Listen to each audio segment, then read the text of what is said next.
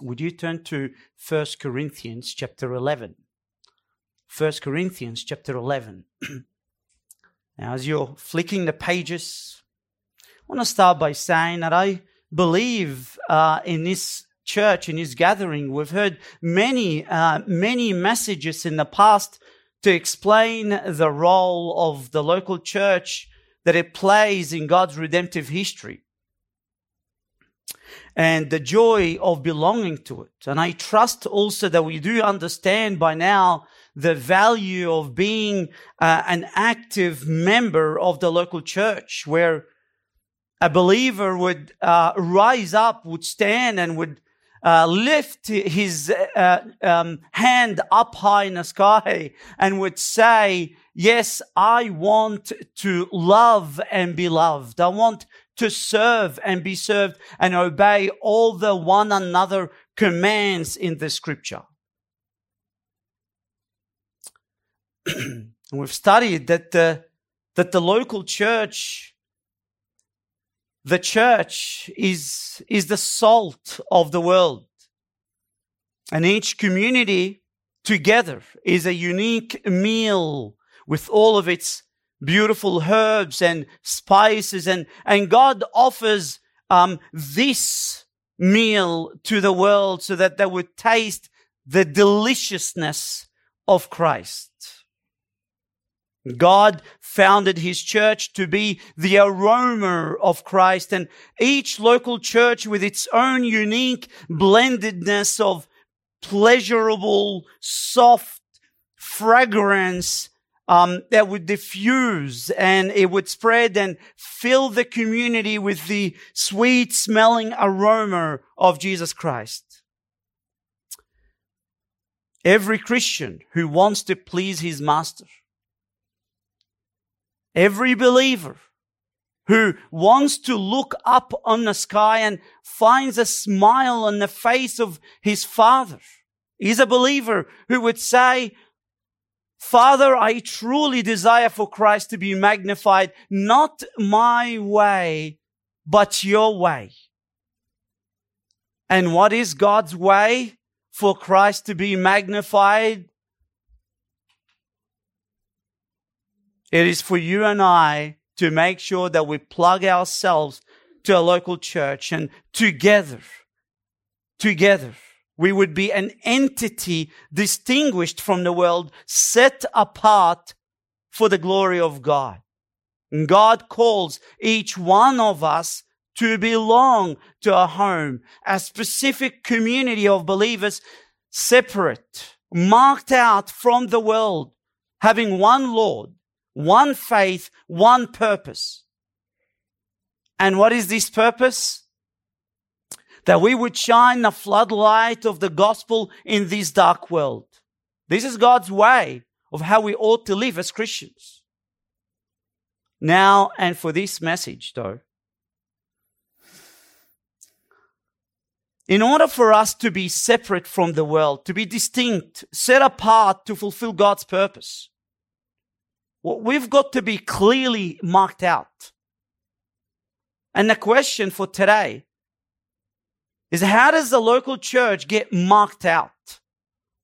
What is it that we do as a church that forms biblical demarcation so we could stand out and that we would be different from the world?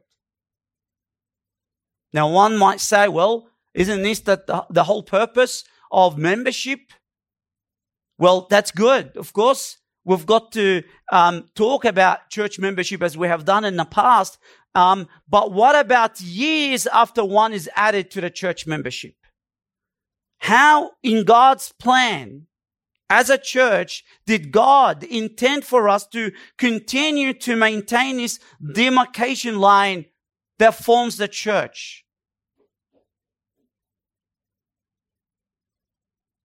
In other words, another way of saying it, how do we always keep a circle drawn on the sand and saying everyone inside this circle is set apart for God? Well, answer is Lord's Supper. This is why the ordinance of communion is so crucial to the life of the church as a community. Communion. Lord's Supper. I'll title this message, What is the Lord's Supper all about? Because if, if the church membership is the entry door to the local church, then the Lord's Supper is the dining table.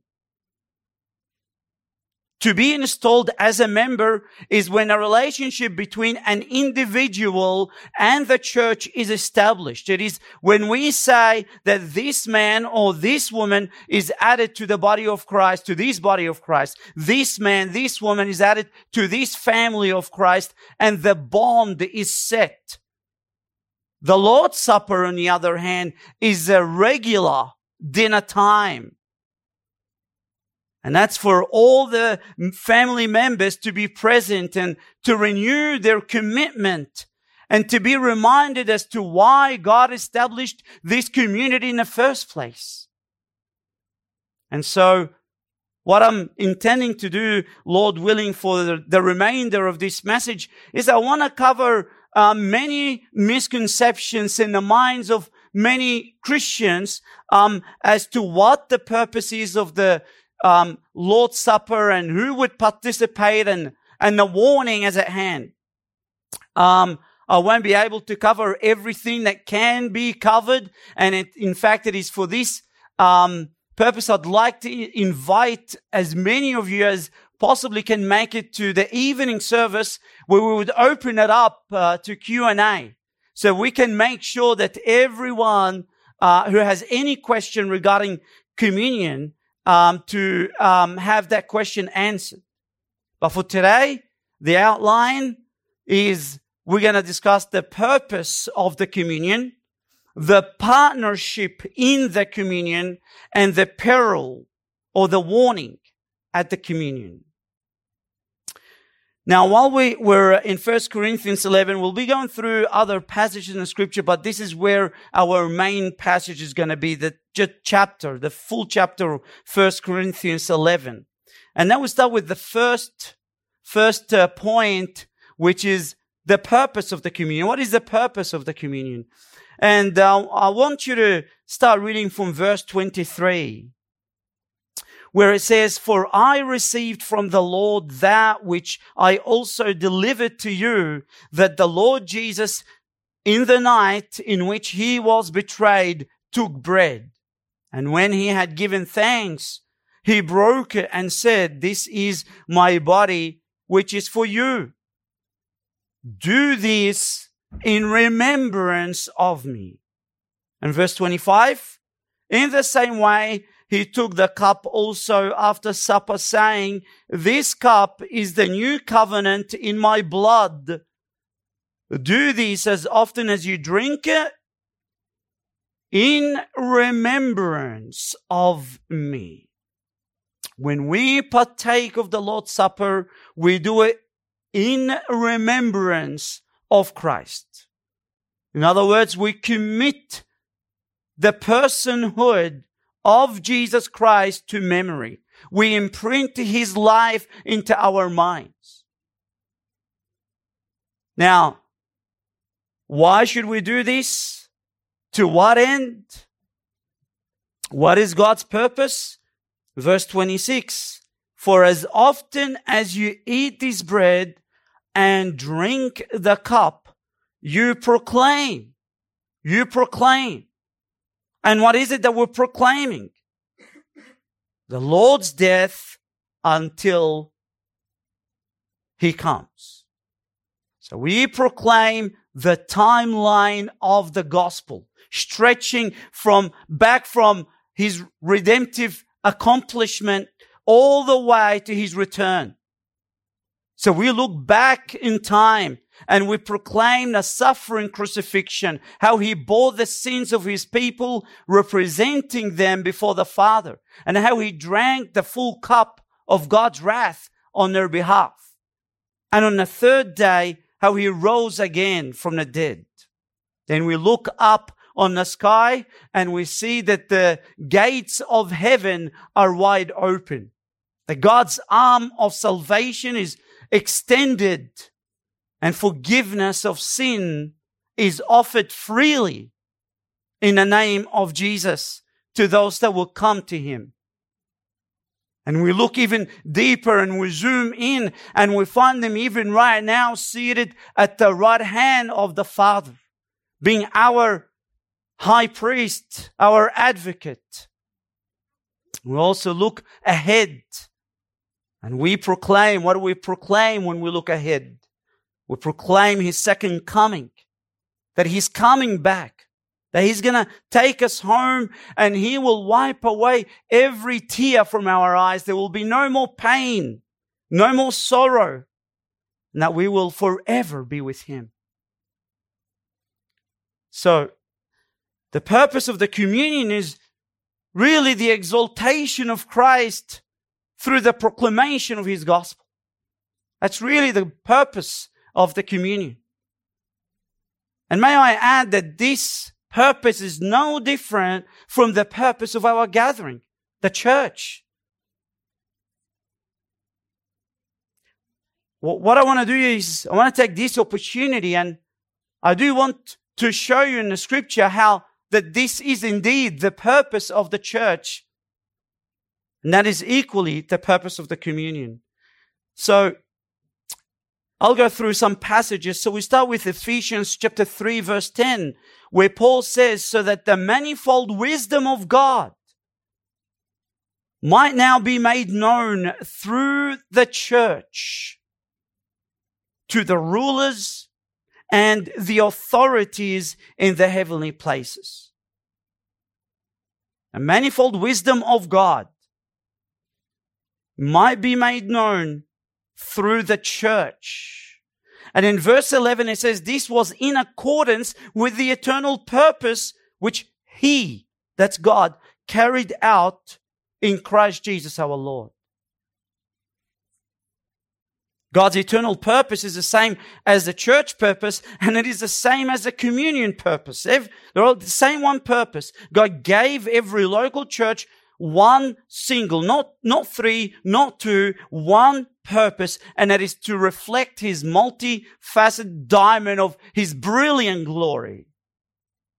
That is to say, the proclamation of his gospel.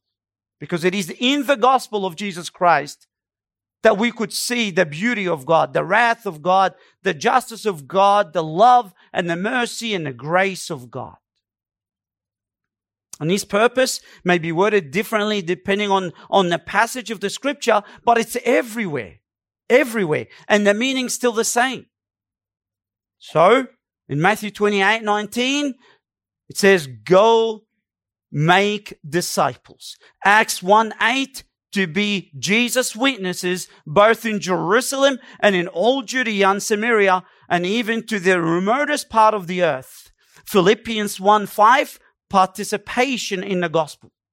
First Peter 2 9, I love this verse. It says, you are a chosen race, a royal priesthood, a holy nation, a people for God's own possession, so that you, now the you here is a plural you. So all of you put together may proclaim the excellencies of him who has called all of you put together out of darkness into his marvelous light. God handpicks individuals. He saves them and then he plugs them into a community of believers. We, as a church, as a community, distinct and separate from the world, we exist for no other purpose but this one purpose. 1 Timothy 3:15 it says the church of the living God the pillar and support of the truth. The church is ever meant to be the bearer, the upholder, the revealer of the truth and that truth can only be found in Jesus Christ, who he is and what he has done. The church is the only organism on the face of this planet that God entrusted with the advancement of the gospel. There's no one else. Not individual, but churches. We call it ministry of reconciliation. And when we all together participate in the Lord's Supper, we are celebrating the very purpose of our existence as a church. And as we are celebrating, what we're doing is that we are rededicating ourselves to this goal. As Paul says it, proclaiming the unfathomable, unfathomable riches of Christ. That's the purpose of the communion. Now, second, the partnership in the communion. Partnership. The Lord's Supper is God's way to ensure that the blood bought unity is maintained. Blood bought unity is maintained. And it is through this unity the gospel is then proclaimed. Now, one might say, well, I get the gospel bit. I, I understand. I understand that the communion is about the gospel of Jesus, that we remember him and, and all the above. I understand that. But when you speak about the unity, it's a bit too stretched. You're stretching it too much. I can't see in the communion really the importance of the unity. You might have someone that would say, you know what? I kind of like to come to church, have communion, perhaps with my family members, and I'm done. You know, I don't want to know much about mingling. I don't want to get too close to each other. I just want to have the communion and then go home. Where does the word of God teach us that, that unity is an essential part of the Lord's Supper? What I want to do is I want to show you the depth of that unity that this holy ordinance calls us to have. Now, I trust that you're still in 1 Corinthians 11. If you just go back one chapter in 1 Corinthians chapter 10, where he still talks about communion, and in verse 16, of chapter 10, Paul says, is not the cup of blessing, which we bless as sharing in the blood of Christ. This word sharing, meaning fellowship with or partnership with, being identified in, united with Christ. And that's a rhetorical question. He's saying, isn't that cup of blessing, which we bless, is an identification with the blood of Christ? Answer is yes. And he continues on, he says, Is not the bread which we break a sharing in the blood of Christ? Yes. Well, verse 17, then he says, Well, since there is one bread, we who are many are one body. Well, why are we one body? He continues on, he says, For we all partake of the one bread. Now, if you pay attention to what he says carefully, you find that it, it cannot be any clearer than that. We are one body because we partake of one bread. What does this mean? When we come together as a church, to have the Lord's Supper, it is not about a collection of private worshippers of Jesus. Me, myself, and I, perhaps a couple of other mates or a family member, and, and we just happen to be occupying the same place at the same time. You know, like um, how if you would ever go to a soccer match and then you find those who barrack for the same team no one really knows anything about, about each other. And, but since they're all occupying the same place at the same time, and since they're all supporting the same team, they kind of celebrate together.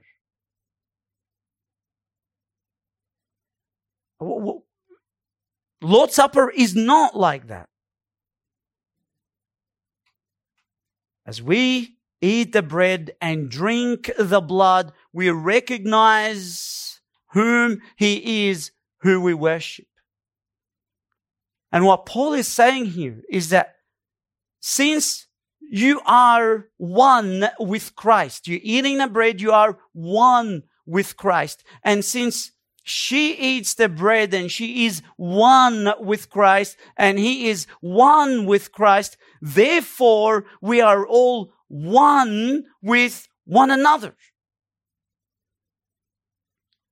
Meaning the very life of Christ is running through our veins together from one to another and he knits us together.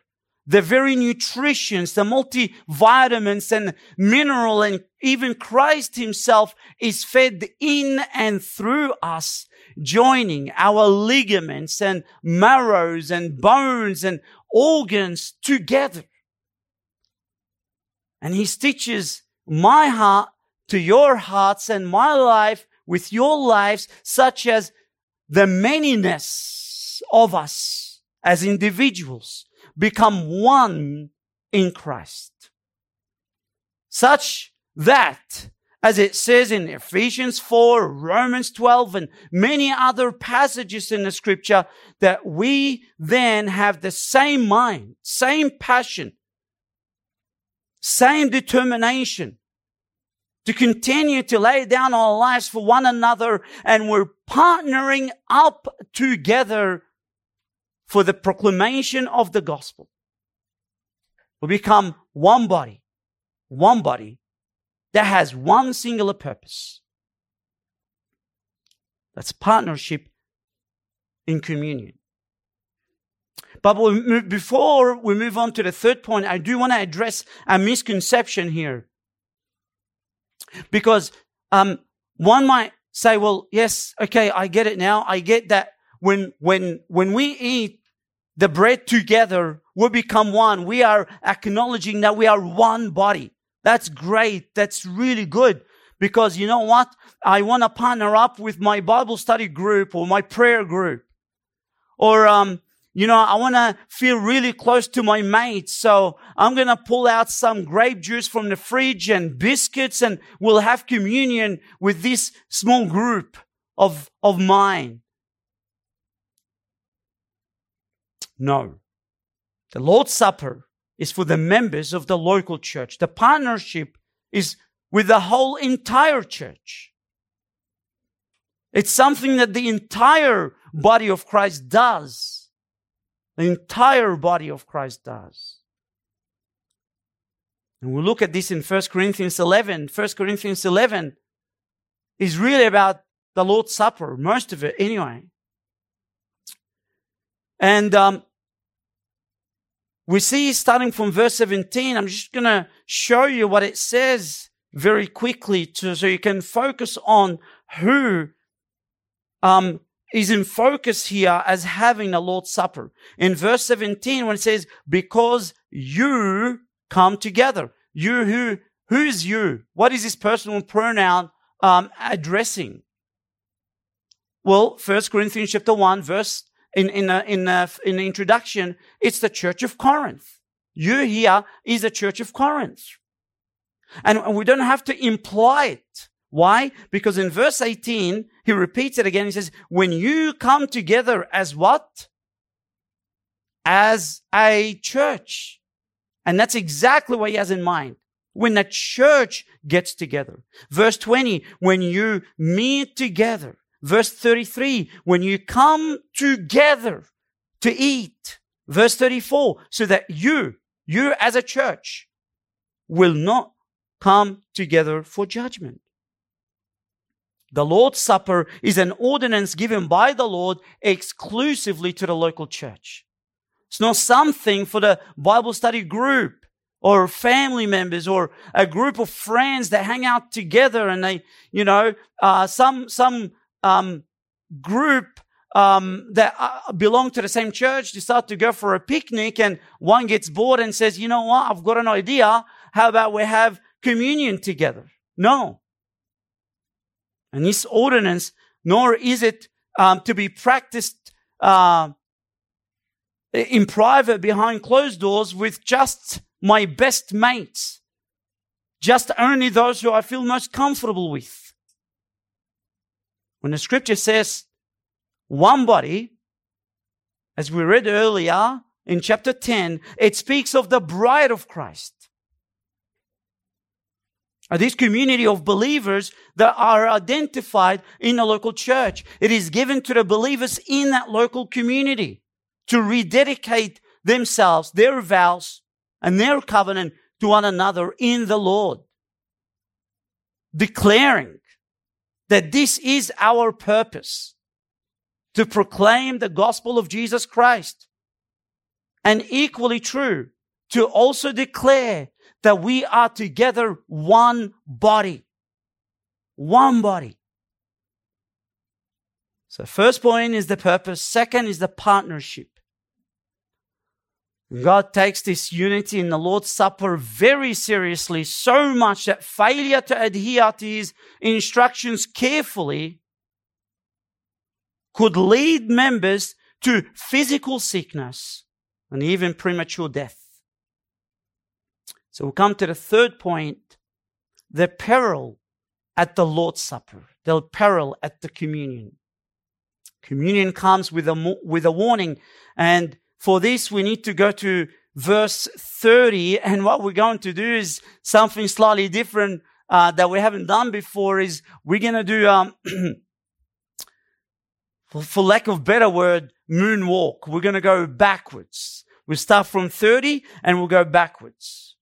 Okay. So we read, um, verse 30 says, for this reason, many among you are weak and sick and a number sleep.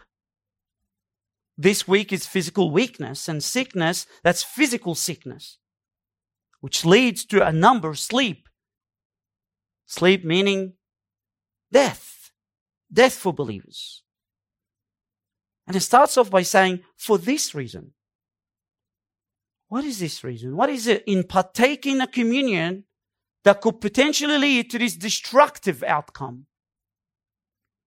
We look at the immediate con- context why Paul gave this warning. And we start from verse 27, we'll read to 29.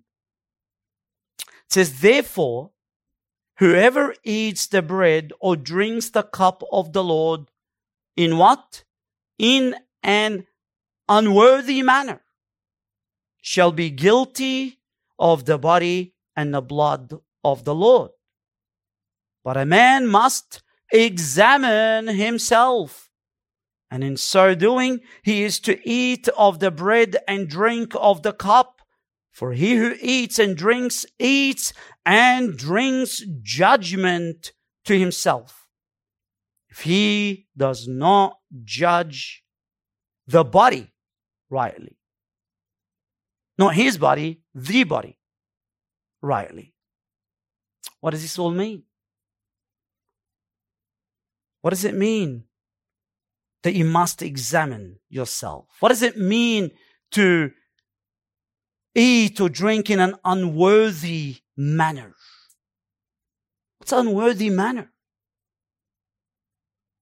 Now, misconception again, right from the start. Some people read this passage and they overlook the very first word in verse 27. The word therefore and not realizing that this word strongly ties and it connects the preceding passage to this paragraph. And it makes this paragraph subservient to the previous one. Therefore, now failure to overlook this word and understanding the meaning of this word, they come to a wrong principle and they say, well, if I sinned in any way, then I'm deemed unworthy and therefore I can't partake of the Lord's Supper. Uh, for example, they would say, man, I, I just uh, uh, sinned against my spouse, my unbelieving spouse at home. I looked at my car on the driveway and I yelled at it, uh, at it and, and now I came to park my car. Um, and then I beeped the horn at someone. I stuffed up badly. I don't want to eat and drink judgment. I don't want to die prematurely. I feel so unworthy, so I shouldn't take the Lord's Supper. That's not what the text is saying. It's not about being unworthy. In fact, it's for being unworthy is the reason why we have communion. I mean, think about it. If this was true, if this principle was indeed true, then guess who would not take communion and who would take communion? Those who would know that they are unworthy, meaning those who believe that they need a savior. There is more sin to be cleansed. They don't partake of the communion. And on the other hand, those who think that they are worthy, meaning they are so self-righteous and they are so blinded to their own sin, who don't really believe they need a savior. They needed him once upon a time, but not today, since I am worthy, and then they partake of the communion. That's bizarre. That is bizarre. It's not about you being unworthy. You know what it's about? Read the text. It's about the manner deemed to be unworthy. It says, in an unworthy manner. What is this manner that is unworthy? Let's look at a few verses. Verse 18. When you come together as a church, I hear that divisions exist among you. Verse 19. For there must also be factions among you. Verse 22. What? Do you not have houses in which to eat and drink? Or do you despise the church of God and shame those who have nothing? What shall I say to you? Shall I praise you? In this I will not praise you. So what is this unworthy manner? Divisions among members. Favoritisms, partiality within the body of Christ. Factions among the people of God. Or as Paul states it, despising the church of God. The Lord's Supper Yes, it's about the proclamation of the gospel, but it's not just about the proclamation of the gospel. It is not that you place yourself under the current of silence and you say, it's me and my Jesus and uh, it's about the proclamation of the gospel and that's it. No, it carries with it the implication of the gospel. That God redeemed for himself a group of people and he set them apart together to represent him as one bride, one body, and that is the local church. And if we partake of the Lord's Supper, claiming that we're one of those set apart, joined together, that will collectively formed the body of Christ, the local church, to proclaim the gospel, and yet at the same time, if we live a way of life that is in an inconsistent manner, unworthy manner with our claim. What does that mean? Divisions, fractions, no willingness to forgive or to love. There is no unity. What the Bible says is that this deemed to be an unworthy manner and it would warrant a great chastisement of God. God's hand will be heavy upon those guilty believers. You see, the Lord's Supper ties our love for God and the love to his people. We can't proclaim the Lord's death and yet at the same time despise the very people for whom he died. We can't do that. If we celebrate the Lord's Supper while despising and shaming God's people rather than loving them, what you're doing is that in one hand, you're joining yourself to the body of Christ. And in the other hand, you're, you're carrying an axe of division and you're axing and hacking the very body that you're claiming to be part of. How can anybody would say that Oh, yeah, I, I'm coming to partake of the Lord's Supper for sure. But I don't want to associate with individual believers in this local community. Uh, this would be as absurd as someone would say to his bride, Yes, I, I want to marry you, but I don't want to have any relationship with you. It just doesn't make sense. It doesn't make sense. And God hates that. And so he instituted the Lord's Supper to ensure that we function right. The Lord's Supper, in that there is vertical commitment to the Lord. Yes, but there is equally horizontal commitment to one another. Now, one more thing before we finish. I don't want to finish in an, in an unworthy manner and judgment to uh, to believers. Let's let's flip the coin on its head and and let's look at it more objectively. If this is what is unworthy, if this is what unworthy manner is, then what is the worthy manner?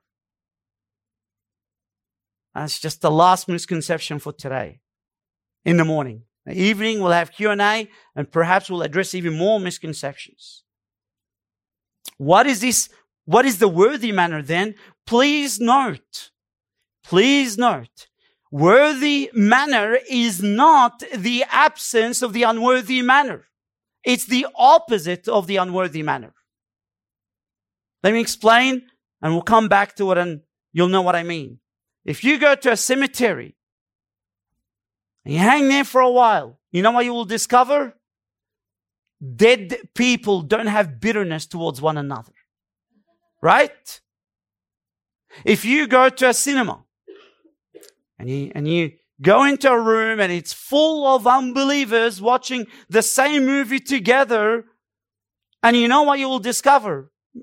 The chances are, most of the time at least, is that they don't have bitterness towards one another. They occupy the same room and there is no division among them. They're just sitting there and watching the same movie together. Brothers, sisters, what good is it if our godliness does not exceed that of dead people or a room full of unbelievers? Just because I say I don't have bitterness, well, what good is it? How am I fulfilling God's calling to be one body? Let me tell you, your organs internally within your body, it's not just that they don't have bitterness towards one another. It's that they are willing to serve one another.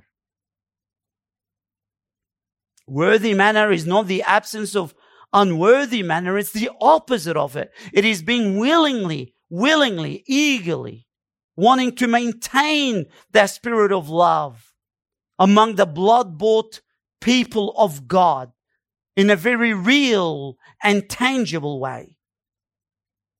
Not just only wanting to be united with one or two members and then disregard and disassociate with other members.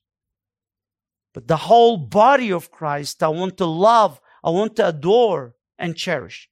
Yeah, there will be degrees of different relationships, but in no way would I ever say I don't want to associate with a believer in this local community. Brothers, if we treat the Lord's Supper lightly, you know what's going to happen? That line of separation between the church and the world will fade. And in the long run, it will have a huge impact, a negative one, mind you, on the gospel that we're meant to protect and, and shine. How serious do we have to be when we consider what it means to have the Lord's Supper? That there would be a life, vibrant, warm love and openness in our hearts for one another. Well, as we come to the end of the message, I just kind of formed together my thought to come up with answering that question. What is the communion all about? The Lord's Supper all about? And I came up with this communion is about exalting Christ to the level of preeminence. when in our hearts and minds we remember him to be fairer than the sons of men, that his glory would shine in our heart far more brilliant than the sun, and that in him are matchless riches, inconceivable beauty, and there is mercy and grace that he brought about to us they're much sweeter than honey. We proclaim Him.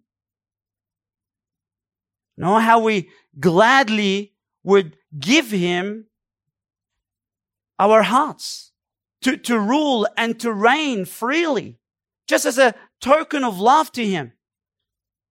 And in a lot of this, in so doing that, and if this is true, the outcome is that we will love those whom he loved in this congregation.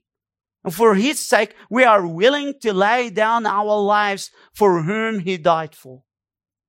And therefore, through our unity in his name, holding hands together, interlocking heart to heart, we are honored to be called his body. And we make it our goal to proclaim him and his unfathomable riches in his dying world. I think this is the heart of the communion message. I pray that the heart of the communion message would be imprinted in our hearts. As I said, in the evening, we'll, we'll have more questions, I trust, and we'll answer many more misconceptions. But I do want to address before I finish those unbelievers among us. Not necessarily just only those who come out and say, I am an unbeliever. But perhaps some among us who, who for long deceived themselves, thinking that they're born again when they're really not. Someone came and told you that you're a Christian. But you have compared yourself, examined yourself against the, the Lord's Supper and the, and, and, and, and the message of the Lord's Supper, and you found yourself always moving away from the body of Christ. And there's always division and faction. Perhaps you're not born again. For a long time, perhaps you thought that you are a Christian, your sins are forgiven, and you read the Bible and you come to church week in, week out. But the matter of the fact is, you're not a Christian at all, and your sins still abiding upon you. You're under God's wrath, and you're still deserving God's judgment, and you're headed for hell. And one day you will face your Creator with his black garment as your judge. And he will declare you guilty and will cast you into eternal hellfire so that you pay the very last penny for your sin. And that is eternity to come. I pray, if this is you, rather than risking your eternal life, to reconsider. Reconsider, friend, what Jesus said when he said, What does it profit a man if he gains the whole world and loses his own soul? Right? What will it profit you? If you gain the whole world, if you have the, the woman that you're looking for, and the job, the perfect career path, and all the money, and the mansion and your mortgage is paid off. And you have your, your, your brothers, your, your, your children around you. Your wife loves you. Imagine if all of this is true. And your heart gives its last beat. And all of a sudden, you face God as your creator, and He says to you, This was your life. You've never honored me. You've never glorified me. You lived your life your own way. And now you're going to pay the price for it. What will it profit you? When 10,000 years before even your torment has even begun, you look back in your handful of days on earth, would you say it was worth it? Come to your senses. Don't be a fool. I urge you friend. It is for this reason Jesus Christ came to earth. He broke through space and time. That wonderful, wonderful, glorious, perfect, and holy God is equally so merciful and so gracious that he came down to earth and he lived a life that you and I could never live perfect in every way. And on the cross, he voluntarily died, bore the sins of his people, and gave up his soul. The wrath of God fell upon him. He never deserved it, but he gave his soul and drank the very last drop of God's wrath so that those that want to come to Him and be freed from their sin, they can come freely without paying a penny. Their sin would be forgiven. He satisfied all that God demands of you. All you need is to come to Christ and let your soul be married to Him. Let Him be your, your Lord. Let Him be your Savior. Desire Him to be your Lord and Savior. Follow Him. Hold on to Him. And I assure you, God's Word, and in the name of God's promise in the Scripture, and what Jesus Himself said, if you come to Him, He will not cast you out.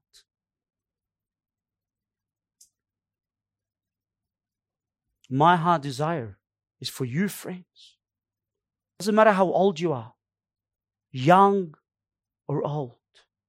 Doesn't matter how, how long you've been deceiving yourself to think you're a Christian. My heart desire is for you to come to Christ.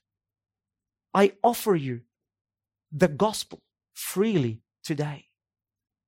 Would you come? Would you turn to Him? Beg Him to save you. Let's pray. God, we are so thankful for that continual reminder of your Son Jesus, the King of our hearts, the Lord of our lives. And we are so thankful for the continual reminder of what He's done for us. How He willingly gave up His life to save us from our sins. But how we beg you, Lord, to make sure that every soul in this room understand the gospel and to be convicted of the truth of who Jesus is and what he has done for us. Uh, it's our heart desire, Father, that as many as called to eternal life would believe. Not next week, not next year, not, not tomorrow, not even today, but even now. That your Spirit would work in people's life and draw to yourself many Lazarus. In Jesus' name, amen.